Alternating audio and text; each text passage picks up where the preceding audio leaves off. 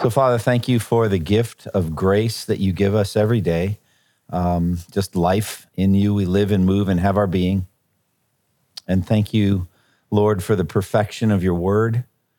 Lord, we could spend a, a hundred, even a thousand lifetimes, and we'd never exhaust all of its truths and comprehend everything in it. And I pray that tonight in particular, that you be with us as we walk through these verses. Help us to understand uh, their truth, understand uh, what you would have us to learn, and let it have the effect on us that you want it to have. Um, Father, we pray in Jesus' name. Amen. All right, so I gave you the handout tonight is a section of a sermon that I preached on Romans 9, 14 through 18. I preached three sermons on that passage, but the first one gave a kind of a quick overview of some themes, which we walked through last time, and we're going to go a little more slowly and go through tonight. We're in Romans chapter 9. And uh, again, always it's helpful to get a sense of context. Um, so the text that we're going to walk through tonight is uh, verses 14 through 18. I don't know how far we'll get in it, but Romans 9, uh, 6 through 18, the, um, the scripture is listed there. So somebody be willing to read uh, the verses that, uh, that are printed on the handout, or you can read them from your copy of the scripture, and it'll be kind of fun to hear somebody else's translation while you look at the one that's printed on the page. That's always fun. It's like stereo hearing or something like that. But um, anyway, who'd like to read uh, Romans 9, 6 through 18? Just go ahead and read, if you would. It is not as though God's word had failed, for not all who were descended from Israel are Israel, nor because they are his descendants are they all Abraham's children. On the contrary, it is through Isaac that your offspring will be reckoned. In other words, it is not the natural children who are God's children, but it is the children of the promise who are regarded as Abraham's offspring. For this was how the promise was stated At the appointed time I will return, and Sarah will have a son. Not only that, but Rebekah's children had one and the same father, our father Isaac. But Yet, therefore, excuse me, yet before the twins were born or had done anything good or bad, in order that God's purpose and election might stand, not by works, but by him who calls, she was told, The older will serve the younger, just as it is written, Jacob I loved, but Esau I hated. What then shall we say? Is God unjust? Not at all. For he says to Moses, I will have mercy on whom I will have mercy and I will have compassion on whom I have compassion. It does not, therefore, depend on man's desire or effort, but on God's mercy. For the scripture says to Pharaoh, I raised you up for this very purpose, that I might display my power in you, that my name might be proclaimed in all the earth. Therefore, God has mercy on whom he wants to have mercy, and he hardens whom he wants to harden. All right, thank you. So, uh, what we're looking at here as we continue in our study in Romans, we're looking at a really powerful section of scripture, three chapters, Romans 9, 10, 11, which Paul does a very thorough work on the question, simply put, what about the Jews? Or a little bit larger, why is it the overwhelming majority of, of the Jews are rejecting Christ as their Messiah? And then subsidiary questions what does that say about God? What does it say about God's word, God's promises, uh, all of that? That's wrapped up in it. Uh, Paul was the ideal um, spokesman, the representative. He's going to say at the beginning of chapter 11 God has not rejected his people. I am an Israelite myself. I am a descendant of Abraham. I'm of the tribe of Benjamin. Uh, this is a man that was trained thoroughly at the foot of Gamaliel and uh, was deeply steeped in uh, Jewish traditions. He was a um, a Hebrew of Hebrews. Um, he was pursuing uh, the law, uh, all of these things, immersed in Jewish heritage and culture. And uh, he begins this section with a tremendous amount of emotion, a uh, tremendous amount of passion, uh, sorrow, he says, great sorrow and unceasing anguish, he said, in my heart, for I could wish that I myself were cursed and cut off from Christ. For the sake of my brothers, he calls them, uh, people of Israel, fellow my fe- fellow Israelites. Um, he walks through their advantages, their their their benefits, and uh, he's he's going to go through this question for three chapters. Now, this is a, a normal pattern for Paul on weighty topics.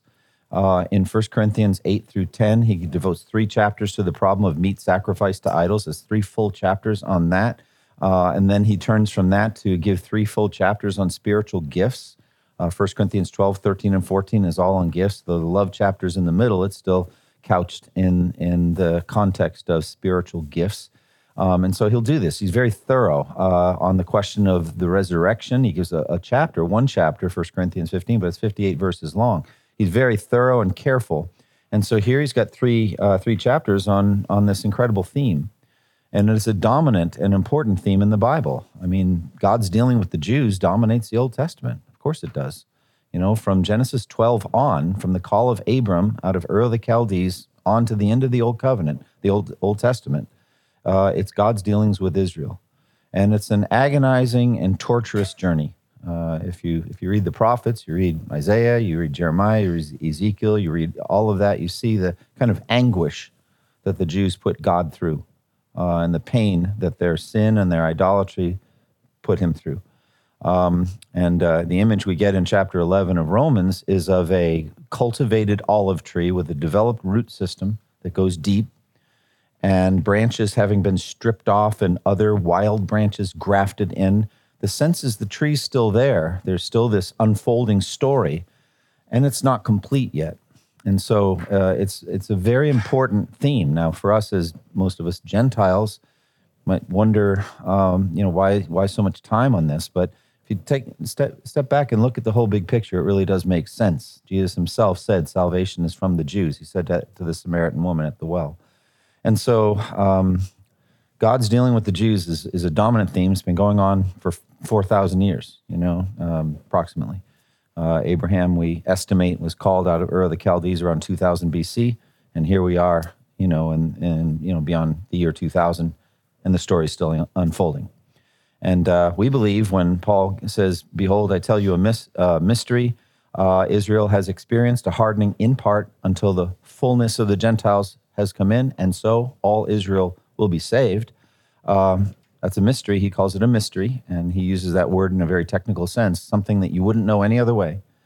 But that uh, it seems like the story is going to end in success, uh, in a radical turning of the Jews to Christ in the end. But we've got a long journey to go through Romans 9, 10, and 11, uh, all of that walking through. And we're right in the middle of it right now uh, with the question why is it that the overwhelming majority of Jews are rejecting Christ as their Messiah.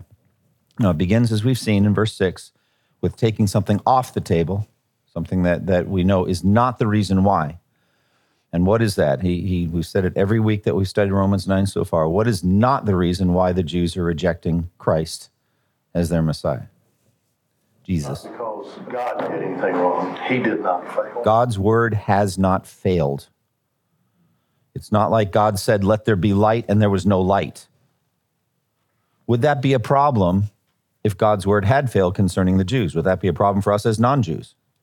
Well, why is that? Why would that be a problem for us? What could we trust? Yeah, if you can't trust God's word, what are we going to? This whole thing, the Bible is it's nothing but God's word. We're going to see in chapter 10, verse 17, faith comes from hearing the word. It's everything comes from the word. It's, it all comes down to the word of God. And if God's word can fail, then we have no hope. Now, as we walk through these co- clearly controversial doctrines, we understand that there's a lot of dis- disagreement over it. Uh, people go back and forth. They've been debating on this for centuries, long before us. Um, we should not imagine God's word is poorly written either. All right? Some could make a charge. You know, if there's this much wrangling, the thing should have been kicked back to the editor some time ago and gotten this whole thing worked out, right? So why would we say, well, all right, we're not going to say God's word is failed, but it could be better written? Uh, why? First of all, why would someone say that? They might say, you know, this whole thing could have been better written. It's arrogant That's arrogant, but why would they say it at all? because they don't understand it. Right, but it's because of the wrangling, right? It's because of the dispute. You got good, solid Christians that disagree. People that love Jesus and don't agree on this. So that's why there might be some indication or some sense, gee, maybe something is wrong with the scripture. All right. But let's go back to what Jesus said to the Sadducees who denied the resurrection. Fundamental statement. I think we need to keep it in mind. It's humbling. We need to all, any humbling statement in the scripture ever, you should be humbled by it in some sense. I, I think it's just safe. So, what did Jesus say to the Sadducees concerning their views on the resurrection, which they denied the resurrection and say it doesn't exist? What did he say to them? Do you remember? You are in error. We'll start there. All right? You're wrong. All right, let's keep it simple. You're wrong. Why? Because you don't know the scriptures or the power of God. So I think that's a good place for all of us to start. If I have a problem, if I'm off doctrinally, it's because I haven't understood the scripture properly. It's not because it could be written better. How arrogant would that be?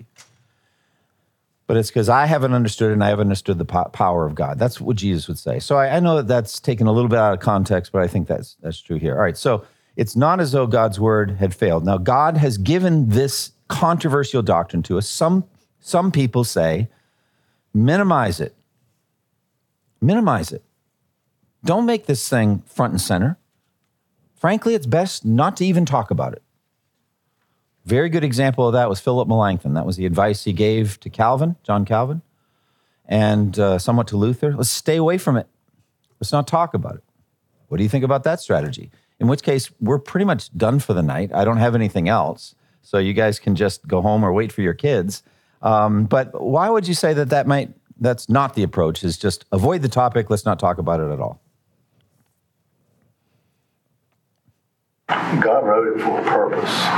Okay. And we, we have to we have to study it. We have to see what that purpose is. We're under a certain obligation because it's in the Bible. Do you see that? It, you know, if God has given it to us, He wants us to read it and take it to heart.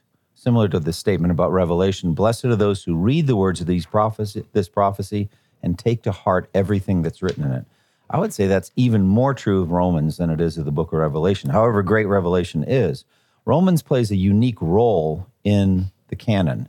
Uh, it is the clearest articulation of the gospel you'll find in the entire Bible. So while I don't want to say one scripture is more important than another, I just think it, it is. I just think it is.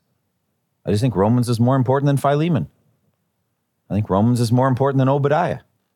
Star differs from star in splendor. Not all stars shine equally brightly. They all give light, but some give more light than others. And so, because it's Romans, we need to walk through it. We need to understand it. Paul thought it was important. God thought it was important. We need to do it. Now, I've said before, there are two particular um, states of soul, let's say, uh, mental states that God is going after in his people. He wants us to have these two things. Do you remember what I said? There are two good reasons for studying predestination, election, uh, these topics. Do you remember what they were? What are the two things that these doctrines deliver to us very well? Humility. Humility is one of them, absolutely. And then the other one, at the end of Romans 8, all right, nothing will separate us from the love of God that's in Christ Jesus. What's that all about? What is that designed to do for you, to deliver to you? Assurance. Assurance. So these two great soul states, mental states, heart states, these doctrines deliver them powerfully to us. They humble us and they give us security. Humility and security come from these. And you can see both of these in uh, Romans 3, Romans 4, and in Romans uh, 3, there's a statement where then is boasting, it is excluded. On what principle? On that of observing the law? No, but on that of faith. So salvation by grace through faith excludes boasting. All right? What does that mean that boasting is excluded? Boasting is out. What does that mean to you? What's the significance of where is boasting? It's out. We have nothing to boast about. We did nothing. In the Might we have a tendency to boast? Have any of you ever boasted?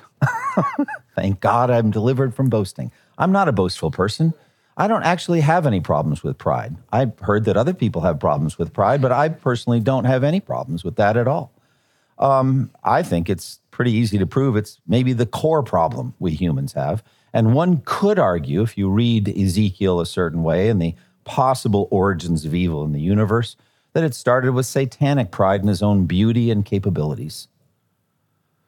Possibly. The king of Tyre, he was in Eden. He was a guardian cherub, adorned with all kinds of radiant, fiery jewels. And he basically said in the vernacular, Ain't I something? And that's where it seems to all have started. All right. He believed in his own wisdom and in his own power and his own beauty, and so fell. Uh, he compared himself to God, forgot, as Paul would say later, what do you have that you didn't receive? And if you did receive it, why do you boast as though you did not? All right. So the fundamental thing is humility.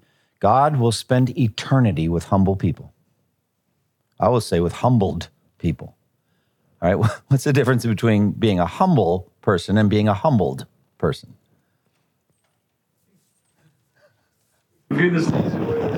Yeah, well, it's going to be the hard way. None of us is humble, but we will all be humbled. And having been humbled, we will be humble. All right? So we have a process to go through. Have you ever do you have a sense that salvation is that process? Is not justification humbling? Is not sanctification humbling? Is not glorification humbling?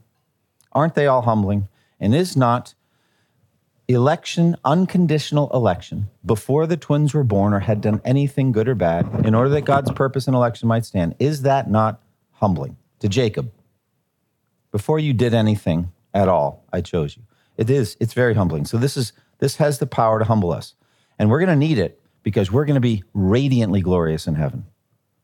We're going to be stunningly beautiful. We're going to be conformed to Christ in His resurrection glory. We're going to have minds and hearts perfectly conformed to Christ. We will not be Christ. We will not be God, but we will be conformed to Him. And we'd have the greatest reason for boasting at that point. But at that exact point, when we have the greatest reason for boasting that we've ever had in our existence, we'll be the most humble.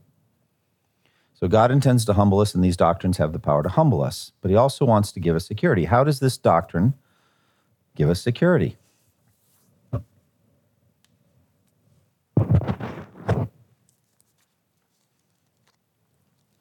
Well, our salvation is not dependent on us, it's dependent on God and His choice.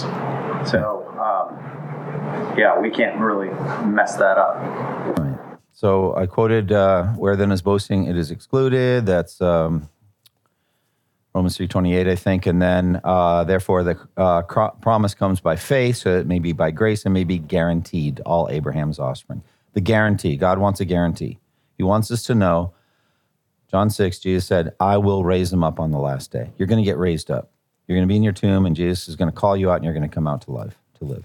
And, and he wants you to know that. He wants you to be uh, secure about that. These doctrines have the power to do that. Now, Romans 6 through 13, 9, 6 through, Romans 9, 6 through 13 begins the discussion. First of all, takes off the table. It's not as though God's word had failed. Nothing's wrong with God's word. And why? Because there is an Israel within the larger Israel. Not all who are descended from Israel are Israel. There is a remnant, he's going to call it in chapter 11. There is an elect group of Jews within the larger group of uh, Jews. And so that's where he begins. His answer for why it is that the overwhelming majority of Jews are not believing in Jesus as their Messiah is election, choice. That's where he starts. Okay? Not all who are descended from Israel are Israel. There's a group within the group, there's an Israel within the Israel. So he uses the word Israel differently, even in the one verse. Not all who are descended from Israel are Israel. All right? Nor because they are his descendants are all Abraham's children. On the contrary, it is through Isaac the offspring will be reckoned. In other words, verse 8, it is not the natural children who are God's children, but is the children of the promise, or children of God, or children born by the power of God, etc. There's a direct action of God, an activity of God on the heart of the elect, bringing them to the knowledge of the truth, which apart from that, it never happens. So that's the Ezekiel statement. I'll take out the heart of stone and give you a heart of flesh, and I'll put my spirit in you and move you to follow my decrees and be careful to keep my laws. It's the very same thing that Paul says a man is not a Jew if he is only one outwardly, nor is circumcision merely out and physical, but a man is a Jew if he is one inwardly. And circumcision is circumcision of the heart by the spirit, not by the written code. By the way, Ezekiel talks about a circumcised heart as well. So it's not a new concept with Paul.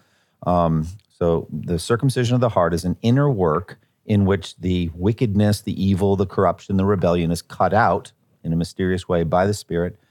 And uh, there's this inner working done. So those are the children of the promise that are called the children of God.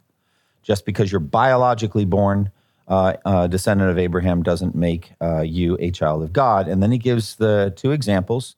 First is the miracle baby Isaac, who was born to a barren couple, an old couple beyond the years of childbearing, a barren wife, an old husband, and Isaac, a miracle baby. And so in Galatians 4, it's plain uh, Isaac was born uh, by the power of God. So I, that's why I call him a miracle baby. And he is a paradigm of all children of God, as John 1 says, children who are born not of the by natural processes, but by born by God. And so that's the idea. It's the children who are born by the power of God who are considered Abraham's children and God's children. By the way, do you see that? It's parallel. See that in verse 8? In other words, it's not the natural children who are what? God's children, but it's the children of the promise who are regarded as Abraham's children. So to be it in this sense, a child of Abraham is to be a child of God. They're the same. Does that make sense? So that's what he's talking about. And so not not just biology, it's not biology. That's not what does it. It's not biology, especially now that the gospel has come to the Gentiles. It is supernatural power of God. All right. And again, the promise, uh, you know, we've got Sarah and the birth of the miracle baby Isaac. And then, secondly, we've got the case of the twins, Jacob and Esau, who are conceived at the same time by the same set of parents, uh, whereas Ishmael and Isaac uh, had different mothers, same father, but different mothers. And in, in the next case, Isaac and Rebekah, there's the same moment of uh, marital unity that produced twins. Um, and before the twins were born or had done anything good or bad, in order that God's purpose and election might stand, not by works, but by him who calls, she was told the older will serve, serve the younger. Uh, just as is written, Jacob I loved, Esau I hated. So that's unconditional election. So the key on the sequence, as I mentioned with the circumcision argument earlier, is this happened before that. So this is not a causal factor. So, was Abraham's righteousness caused by his circumcision? No, he wasn't even circumcised at the time. That came later. The declaration that Abraham was righteous came before he was circumcised. It was while he was an uncircumcised man. Later, it came along as a sign of the righteousness that he already had. That's you see the sequential argument: before, after, therefore, not a causal factor. You have the same logic here before the twins were born or had done anything. Their works are not causal factors. That's the logic here. It's not could God have foreseen their works. The problem with that approach is it's missing the way that Paul's arguing here. You see, you understand it's, it's missing the point of before they were born. So therefore, the works are not a causal factor. It is not because of your works, foreseen or otherwise, that God chose. That's what he's saying. Before they are done. Why? In order that God's purpose and election might stand. What is God's purpose? His ultimate purpose is His glory and our humbling. Does that make sense? Our salvation will be done by God for His glory in such a way that we're humbled and we're, and we're not boasting over our works. Does that make sense? And, and that link between works and boasting is openly made in Ephesians 2. For, for by grace you have been saved through faith, and this not of yourselves, it is a gift of God, not by works. Why? So that no one can boast. You see what I'm saying? There's that direct linking between works and boasting. If it's salvation by works, there's a tendency to boast. And we've noted before, all other religions in the world are effectively salvation by works. And therefore, they're open to the charge of being uh, grounds for boasting. Does that make sense? So, this is all by way of review. Um, Jacob I loved, Esau I hated. Now, let's talk about uh, 14 through 18, which we began last time. What shall we say then? What is your response? Now, Paul does this a lot in Romans. It's like, I'd like to elicit your response. What are you thinking so far? You know, is that what he's doing? Not really. What he's doing is he's uh, saying, effectively, one of you will say to me, or I can see what you're arguing. I, I can see how you would be arguing against this. Now, if you think about Paul's career as a Christian evangelist and how he approached his ministry, how did he generally do it? When he would go to a community, what was his usual approach in the book of Acts? The synagogue. He would go to the synagogue. And what would he do, Tom, in the synagogue? He'd blow in, blow up, and they'd blow him out. Okay, that's a quick summary, yes. But he would reason with them from the scripture. Any chance he would reason like this from the scripture? Yes. So, where do you think he got his idea? One of you will say to me, dot, dot, dot. Where do you think that might have come from? Some. Somebody, yeah, in the synagogue said those things to him. So you're going to accuse me of saying, let us do evil that good may result. I've heard that one before. All right, that's back in chapter three. He does this a lot. He brings up arguments against his doctrine and then seeks to refute it. Now, I've noted before the arguments that he seeks to address give us a clue to the doctrine itself. That Paul's doctrine of salvation must be in such a way that you're going to think God is unjust. He's not, but it's going to come up. The idea of God being unjust should pop in your mind when you begin to understand this doctrine. Does that make sense? A, a doctrine in which the works are laid out, you do them or you don't, well, it doesn't generally tend toward an accusation of injustice, right? It's a fair system. Here's what you need to do do it and you'll live, don't do it and you die. No one would accuse God of injustice in that sense. So the doctrine has to tend toward, I would say, at least an initial puzzling, right? An initial, like, I don't get it. I, this doesn't make a lot of sense to me. And that's exactly what is happening here. The, the, before the twins were born, it had done anything good or bad. Jacob I loved, Esau I hated. Seems like that's unjust. So he's, he's dealing with the issue of injustice. So he brings up this question of, of the uh, seeming injustice on unconditional election. It seems to be unjust. Uh, more uh, common language would be unfair. Like that seems unfair. Um, I don't think we have a technical uh, distinction between unjust and unfair, but that's just a reaction. You know, so if you were to explain this to a common, you know, thinking person, they say, well, that's that's unfair.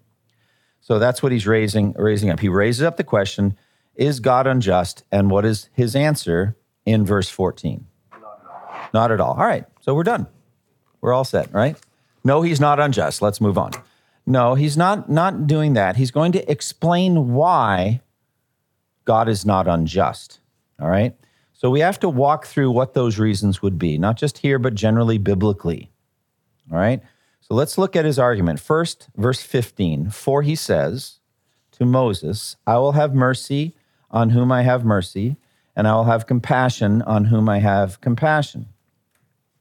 Verse 16, it does not therefore depend on man's desire, effort, effort, or the man who works, or the man who runs, the man who um, yearns or desires or the man who runs. There's different translations, but anyway, does not depend on that, but on God, on God who has mercy is a better translation. On the God who has mercy. It does not depend on man who does X, but on God who does X or does Y. That's how the logic goes.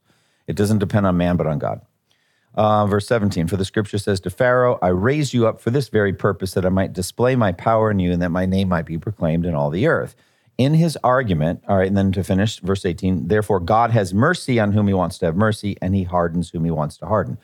Now you look at that, and if you were to put that in your own words, all right, what is the question in front of us? Why is it the overwhelming majority of Jews are rejecting Jesus as their Messiah?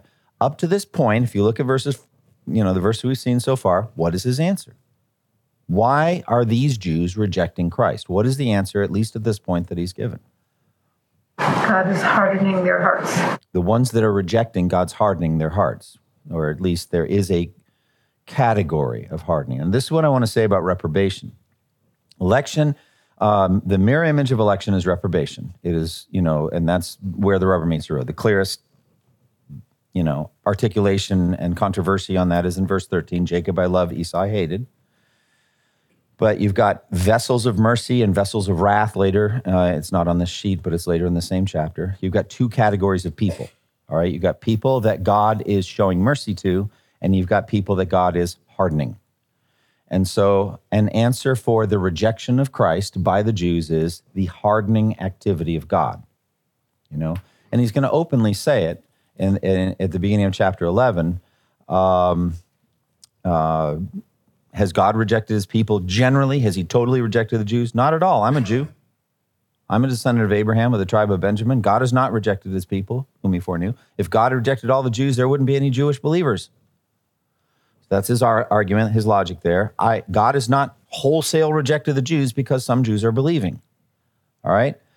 And then he cites the example of um, Elijah. Don't you remember in the uh, account about Elijah how he appealed to God against Israel? Lord, they have killed your prophets and torn down your altars. I'm the only one left, and they're trying to kill me.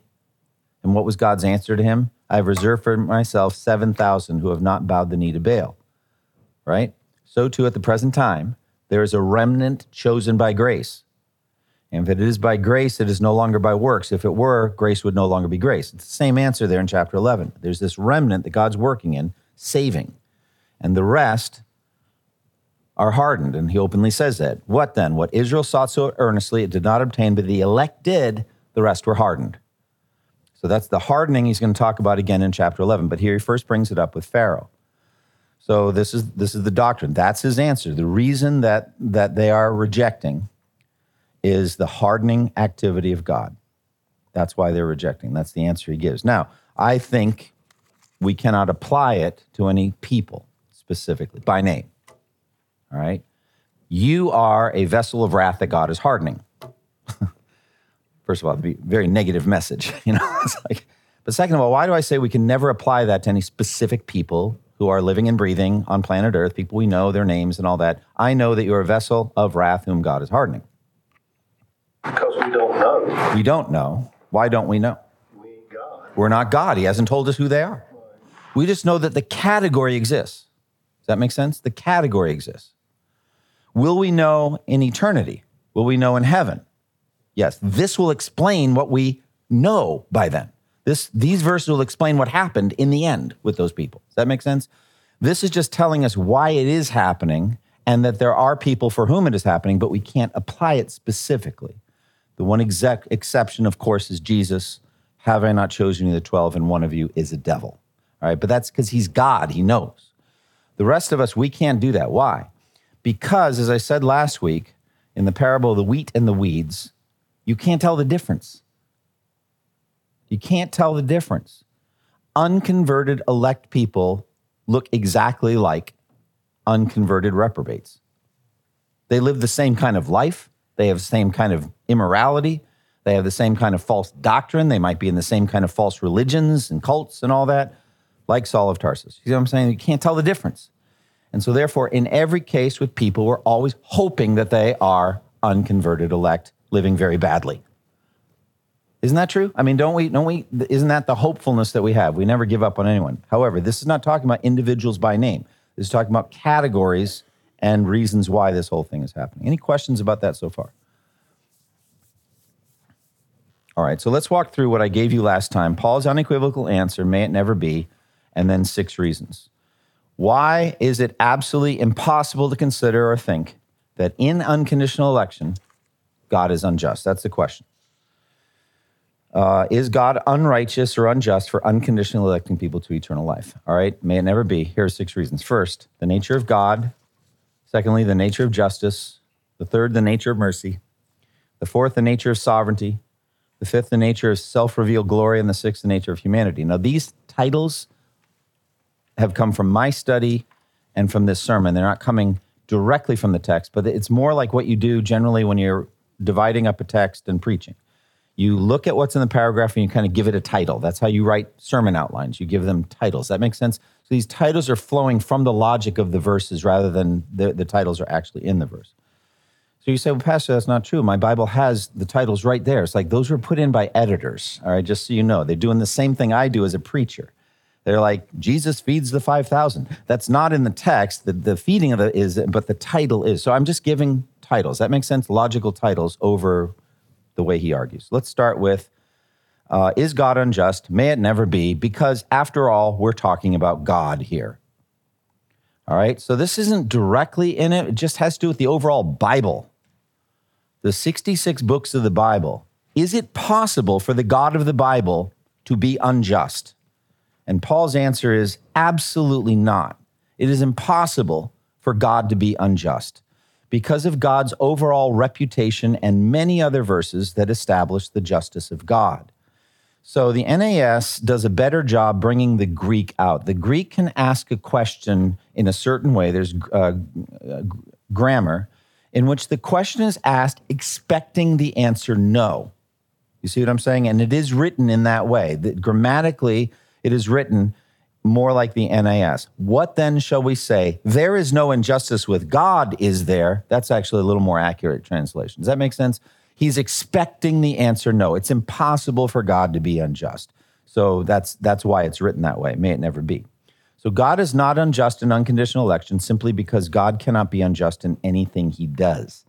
God's passion for justice burns brighter than the sun, and he's proven it again and again in his statements, his actions, his reactions, and his judgments. Above this, God demonstrated his passionate commitment to justice in the sacrifice of his son. Now, this is a summary here. In the longer version, I start giving verses that talk about God's justice, that celebrate God's justice. For example, Psalm 36 says, Your justice is like the mighty mountains, this kind of thing. There's a lot of this kind of thing that just celebrates the justice of God, that God is a God of justice. Um, but the clearest example is in Romans 3. All right. Uh, could someone read that? Romans 3 20, 21 through 26, what I call the glowing heart of the gospel. Just look, it's not in your handout, but um, Romans 3 21 through 26. But now, apart from the law, the righteousness of God has been made known, to which the law and the prophets testify. This righteousness is given through faith in Jesus Christ to all who believe. There is no difference between Jew and Gentile, for all have sinned and fall short of the glory of God, and all are justified freely by his grace through the redemption that came by Christ Jesus. Keep going. Up through 26. God presented Christ as a sacrifice of atonement through the shedding of his blood to be received by faith. He did this to demonstrate his righteousness because in his forbearance he had left the sins committed beforehand unpunished. He did it to demonstrate his righteousness at the present time so as to be just and the one who justifies those who have faith in Jesus. Okay. He did it to dem- demonstrate what? Demonstrate his righteousness. What would be a synonym for righteousness that might be relevant to our study tonight? Justice, right? Is the cross a demonstration or display of God's justice? Absolutely. And I would argue it is the greatest there has ever been.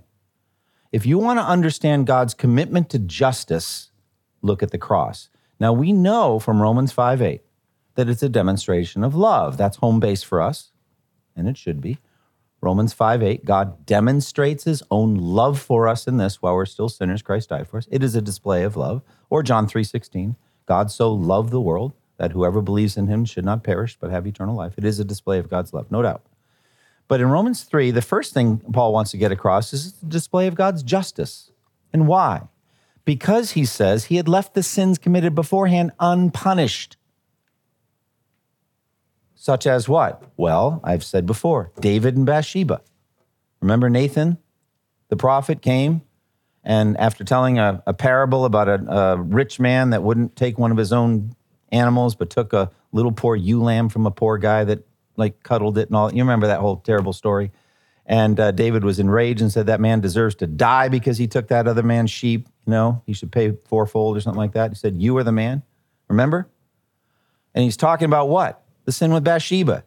He took another man's wife, killed the man to cover it up, and then took her, and now she's his wife. God hated that.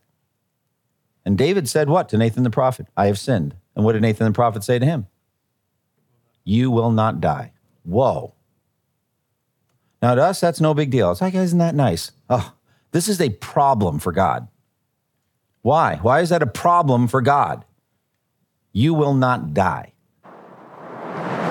God is just. Uh-huh. And another verse says there is no favoritism with him. That appear like favoritism? Like David's kind of like an inside guy who can get away with murder? Literally?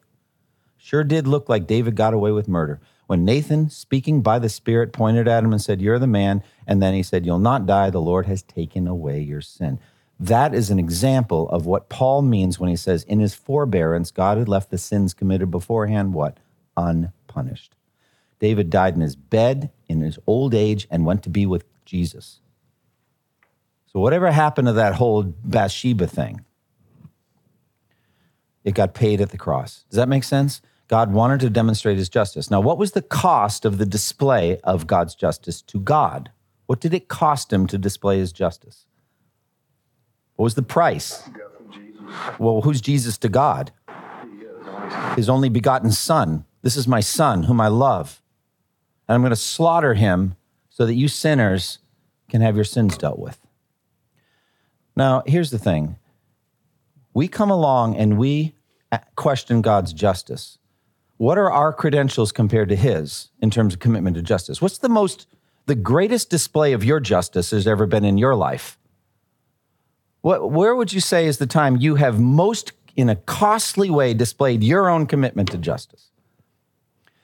By the way, someone noted, I was reading this like, I've never seen ever in a court of law somebody demanding justice against themselves for a crime they themselves have committed. I demand justice. I have murdered this person and I deserve to die.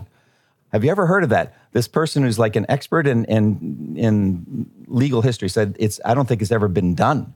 When people are screaming for justice, they basically want revenge, is what they want. They want the court to pay out for what that person did to them, which, you know, I understand. But imagine saying it against yourself. But the fact of the matter is, our credentials of justice are slim at best compared to God's. God's commitment to justice is displayed in the fact that he slaughtered his only begotten son so that he would not let the sins committed beforehand go unpunished. So that's the first line of reasoning. It is impossible for anything God does to be unjust. Now, here's the thing someone who doesn't believe in these doctrines would say, yes, that's exactly why I can't believe in unconditional election, because God the just could never do such an unjust thing. That's the way the argument would work. But the, again, keep in mind, the doctrine has to be of such a type that elicits this accusation. You see what I'm saying? It has to draw forth this accusation that Paul has to address and say, effectively what's going on. Though it seems like this is unjust, it isn't. It's impossible because anything God does is right. Does that make sense? So the doctrine heads towards seeming injustice, but it actually isn't unjust. Okay, so that's the first line. Any questions about that? It's impossible because of the nature of God's justice. Okay, let's go on to the second one. The nature of justice itself, or, you know, in your translation, I'm, I'm sorry, Carmen, what translation do, do you have there? NIV. Oh, it's a newer. Is it? Is it an older one, I think. Oh, is it? All right. Unrighteousness. Interesting. Uh, there are different NIVs. I learned that when I was memorizing. But anyway, there's a whole flavor of, of NIVs. Uh, there's the same thing with ESV. I think uh, they've locked one of those translations and say, we promise we're not changing it anymore. Um, but anyway, that's fine. Uh, justice. What is it? Or we could say righteousness. Let's stick with justice. How would you define it? I mean, it's important. I mean, if we're going to accuse God of un- injustice, be good to know what we're talking about. What is righteousness or justice? Fairness. Is, is this is this fairness? Well, I guess, um, but I, if you think about the, you know, like go- government, the Department of Justice. So, what are they meaning? I, I don't think they would call it fairness because fairness would be, I guess, like if there's six cupcakes and there's twelve people, everybody gets fifty percent of a cupcake. That would be fairness. Justice seems to be maybe a little higher than that. I don't know. Justice, that which lines up with what is right. I guess To be impartial. that Impartial. impartial. Okay. Right or wrong, it lines up with what's right. I just I would think if the, the law has been set, then it's adhering to that and being consistent with it, whatever. So it's hard to define justice apart from some sense of a standard, right? Something that lines up with a standard. Does that make sense? It- there's got to be a standard, and then this comes along and lines up or doesn't. This is, it's like a meter. This is a meter, and this is not a meter. This is a meter, and this is too long to be a meter. You know that kind of thing. There's got to be a standard. Like there, there is. I'm, I'm certain that there's a, a federal bureau of standards and measurements, isn't there? I mean, there's got to be. They probably have a metal rod that's a meter long. You know, I don't know. You know, my wife has a rubber ruler. It always bothered me. I'm like, what is the word? She said, but it doesn't flex in this direction. It flex, you can bend it, but it doesn't stretch. You know, well, it makes sense. There's a bias to it. So, but and I just, you don't want a rubber ruler, you know, in general. Um, but fits in the drawer well, I guess. Um, but anyway, the idea is it's there's a standard that it is lining up to. That seems to be the the idea. So in this case, it's impossible to get away from the fact that the standard of righteousness in the universe is what? Is it God's law? Something higher than that. Seems like the standard of righteousness is God Himself. Whatever God says is right is right. There has to be a standard somewhere. And that, that seems to be it's a commitment to, to God and to a sense of value or ordering. So I was looking right before I came here, it was uh, 20 past. So I was like, I was just curious about this. There's a standard of jurisprudence, and there's something called uh, grand theft, like grand theft auto. I was looking up. uh, So, what is the difference between theft and grand theft? Value. The value of what was stolen, right? So that tends in the same direction. I also looked this up. Is it true that to murder a police officer carries a greater penalty than to murder a private citizen? In most states, it does. Why is that? Because of what the police officer represents to the society. So to kill the police officer is an attack on the society and therefore punished greater than to kill an ordinary human being. They're not saying that the worth and value of that person's human life is greater, but it has to do with the, the uh, value systems. That makes sense within society, a value system. And so it's very clear with the grand theft thing. It's like there's, you know, below a certain amount, $500, a 1000 it's just petty larceny, something like that. But then it becomes a, you know, a felony if it's a, a certain amount. So there, all right. So the standard of righteousness in the universe is God Himself. So let me read what I have written here. God Himself is the ultimate standard of justice in the universe. Basically, if God does something, it is by definition just simply because just, sorry, simply because He did it. God is not subject to some higher standard of justice. He is the higher standard of justice. All words, deeds, intentions, plans, motives are brought against this one perfectly straight edge, the character of Almighty God. And righteousness consists in valuing properly what is most valuable. What is most valuable in all the universe? God Himself. Everything else is creature and God is creator. So God has a greater value than all the creatures. What would it be called to value a creature above the creator? It has a name. That's idolatry. God is not an idolater. Therefore, does God value himself above his creation? He actually does.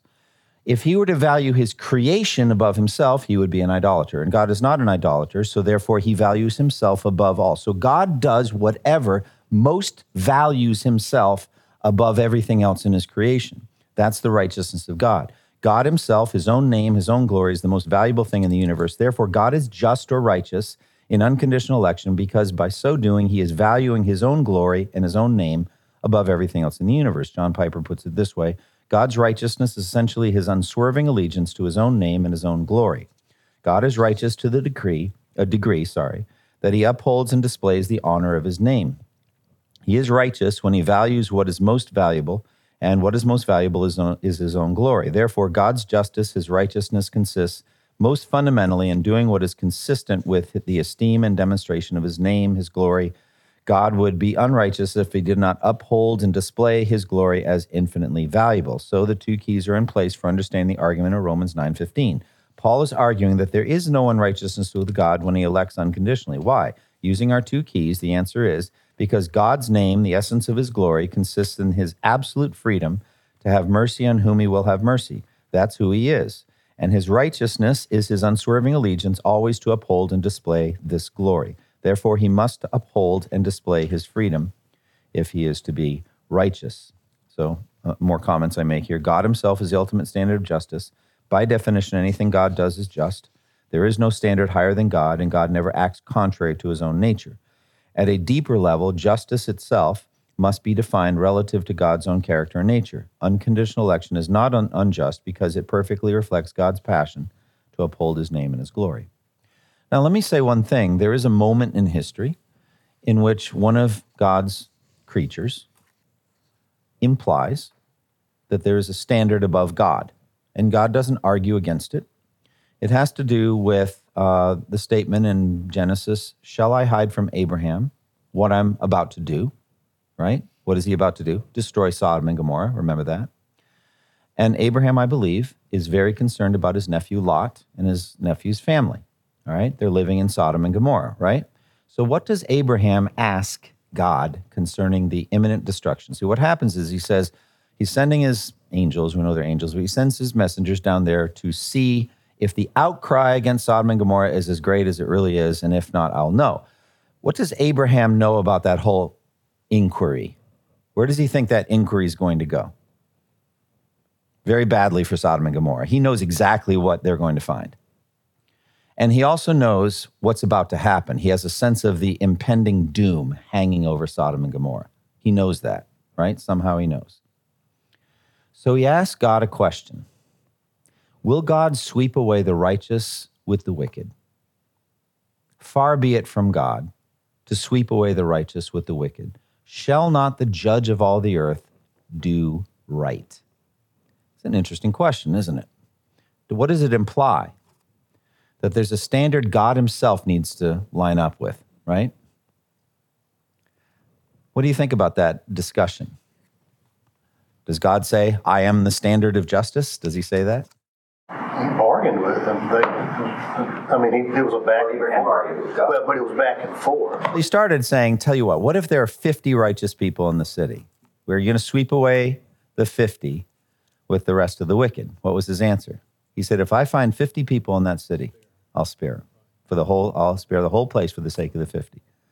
And he says, What if there's five less than 50? Remember this whole thing? It's like we're bartering for camels here or something like this. We're like in a, in a bazaar over, over a you know, Persian rug or something. We're going, All right, what if it's, he said, and God says, I can do the math. If there's 45 people righteous, I'll spare the city. So what about 40, 30, remember, 20? What if there's 10 righteous people? So if I can find 10 righteous people in that city, I'll spare it for the sake of the 10. All right? So that, that whole thing. And it says when God had finished talking to Abraham, he left him. So God ended the discussion at 10. All right? E.M. Bounds in his thing on prayer said perhaps Sodom and Gomorrah were destroyed because of Abraham's over optimism about how many righteous people would be found in the city if he had kept going. All right? Was Lot righteous? In the human sense, human way of talking, he was. Peter calls him a righteous man who was tormented in his righteous soul by the lawless deeds he saw and heard. What about Lot's wife? Hmm, not so much. What about his two daughters? You don't want to know about his two daughters. We read about them later in the cave, all right? They're interesting people. What about his sons in law? They never made it out. I think there might have been one righteous person in the city. But God is the one that ended that conversation. Here's the thing just because God didn't refute Abraham doesn't mean that it was inappropriate for him, Abraham, to say, You need to submit to a standard. My question is where did Abraham's sense of righteousness come from? It came from God. Why would we say his sense of what is righteousness came from God to begin with? Well, let me ask another question. Where did Abraham come from to begin with? let's, let's keep it simple. Where did Abraham come from? God made him, right? He created him in his image, all right? Say, no, he created Adam in his image. Look, Seth had a son in his image and his likeness. Here, he's in the image of God. We're all in the image of God. James says we're all in the image of God. So we understand this. Abraham's sense of righteousness comes because he's in the image of God. So basically, if you could imagine a standard of uh, one meter, like in the Bureau of Standards and Measures, and along comes um, machinist or something like that, and he cuts out like 50 or 100 or 1,000 measurement sticks lining up with the one meter and does an outstanding job, right? And so they're all well enough one meter. There's still that one standard. For this one thing that was cut alongside the standard to come along and question the original doesn't make any sense. Does that make sense? That his one meterness came from the original standard to begin with. But God doesn't, you know, He accepts. I know you're committed to justice. I'm glad of it. I know why you're committed because I created you in my image. He goes with Him. Does that make sense? So ultimately, God's commitment to justice is a commitment to Himself and to what He says is right. One more thing. In the NIV's translation of the pouring out of the judgment of God in uh, Revelation 16, 5 through 7, the angels are pouring out judgment in from the vials, the bottles, the bowls, you know, and they pour it out on the fresh water and turn it to blood. And they're celebrating the justice of God in doing this. And they say, Righteous you are, O Lord, sovereign and true, for doing this because you have done this. So, what does that mean? It's in 16.5, Revelation 16.5. You are right, O Lord, in doing this because this is what you have done. What is the angel saying? What you do is right. If you did it, it's right. And how does the, the angels feel? That's how they are. They don't even wonder about this. If God does it, it's right. It's just simple for them. But they go on to say, For they you have shed the blood of your people, and they've, and you've given them blood to drink as they deserve. So there's a secondary, hey, this makes senseness to it. Does that make sense? It it just it lines up. God does things that just line up with our instincts of righteousness, and then it, it it's satisfying to us when we see that happen. Does that make sense? So that's that's what he's he's getting at. All right. Thirdly, let's talk about the nature of mercy. All right. Why is it not unjust? Verse 15. For he says to Moses, I will have mercy on whom I have mercy, and I will have compassion on whom I have compassion. Let me read what I wrote. Unconditional election is not unjust because it's not ultimately about justice. It's not unjust, but that's not specifically what's being displayed in salvation. All right? In one sense, it is. But fundamentally, when we have sinned, we don't then clamor for justice in our case. We more beg for mercy. So, what in this case, in a simple way of thinking about a court trial, what's the difference between somebody who's demanding justice and somebody who's begging for mercy? I mean, what is mercy in that case? Getting what you don't deserve. Right. Yes. Or yeah, another way would be saying not getting what you do deserve.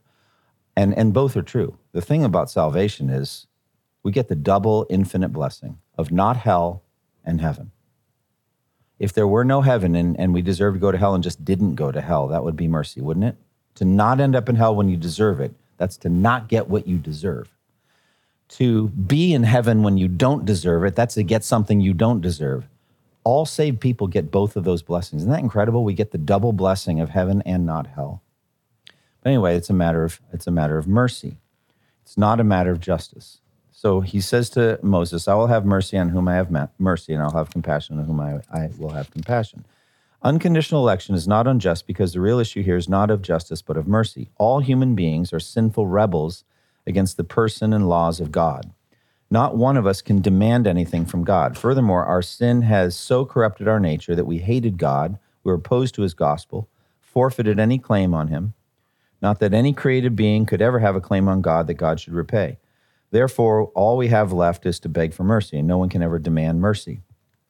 God would not would never be unjust if he didn't show mercy to a hate-filled rebel. So it's not a matter of justice, but of mercy, and God can give it to whomever he wills. So he has the freedom to give mercy on whom he wills to give mercy. It's just something he is free uh, to do. Now, if you look at it, and you know this will come later, and we're out of time tonight. But what is the mercy that Moses was asking for? Was he asking to not go to hell? No. He asked God to show, show him his glory. Remember? Show me your glory. And he said, All right, I will, because I found favor with you, and I'll have mercy on whom I have mercy. So the mercy is to see the glory of God. And that has to do with heaven, isn't it? That's the essence of heaven. So that's that's the mercy that he's he's giving. Unconditional election is not unjust because it is fundamentally the mercy of God revealing himself to us. Questions, comments up to this point? I will have mercy on whom I have mercy. What does that mean to you? What do those words mean to you? I will have mercy on whomever I will have mercy. It's God's decision. It's His. It's limited, it's not everyone. You remember the parable of the uh, workers in the vineyard that all got paid the same amount? Remember the denarius? And the guys worked all day in the heat of the day, and then the guys are hired a few hours later and they worked, and then the guys hired a few hours later and they worked, and then you know, with an hour to go in the workday, some guys are standing around. It's like, you know, nobody's hired us. And he's like, go and work and I'll pay you whatever's right. So he pays the workers in reverse order, remember? So the ones that were hired last got the same, they got the denarius. So the ones that were had worked all day thought, wait a minute, all right, we're going to get two denarii, right, or three or something like that, and they got the same. Remember? Do you remember what the master in the parable said? You know, don't I have the right to do what I want with my own things, or are you envious because I'm generous? It's an interesting statement. It's relevant even to this verse. I have the right to do whatever I want with my things, and you shouldn't be envious if I'm generous to some people. So fundamentally, Salvation is God being generous, isn't it? It's God showing mercy. All right, why don't we close in, in prayer? Lord, these are deep things. They're complex, challenging, uh, powerful. Pray that you would um, please help us to understand them as best we can. Uh, help us to be humbled by them. We who have the testimony of the Spirit in our hearts, that we are children of God, that our sins are forgiven, we should be on our knees, really on our faces, just saying, Lord, thank you for saving me. I didn't deserve it, uh, but you have been gracious to me and you have not given me what I deserved. And instead, you have been merciful to me. So thank you. It's in Jesus' name we pray. Amen. Thank you for listening to this resource from twojourneys.org. Feel free to use and share this content to spread the knowledge of God and build His kingdom. Only we ask that you do so for non commercial purposes and in accordance with the copyright policy found at twojourneys.org. Two Journeys exists to help Christians make progress in the two journeys of the Christian life the internal journey of sanctification and the external journey of gospel advancement. We do this by exporting biblical teaching for the good of Christ's church and for the glory of God.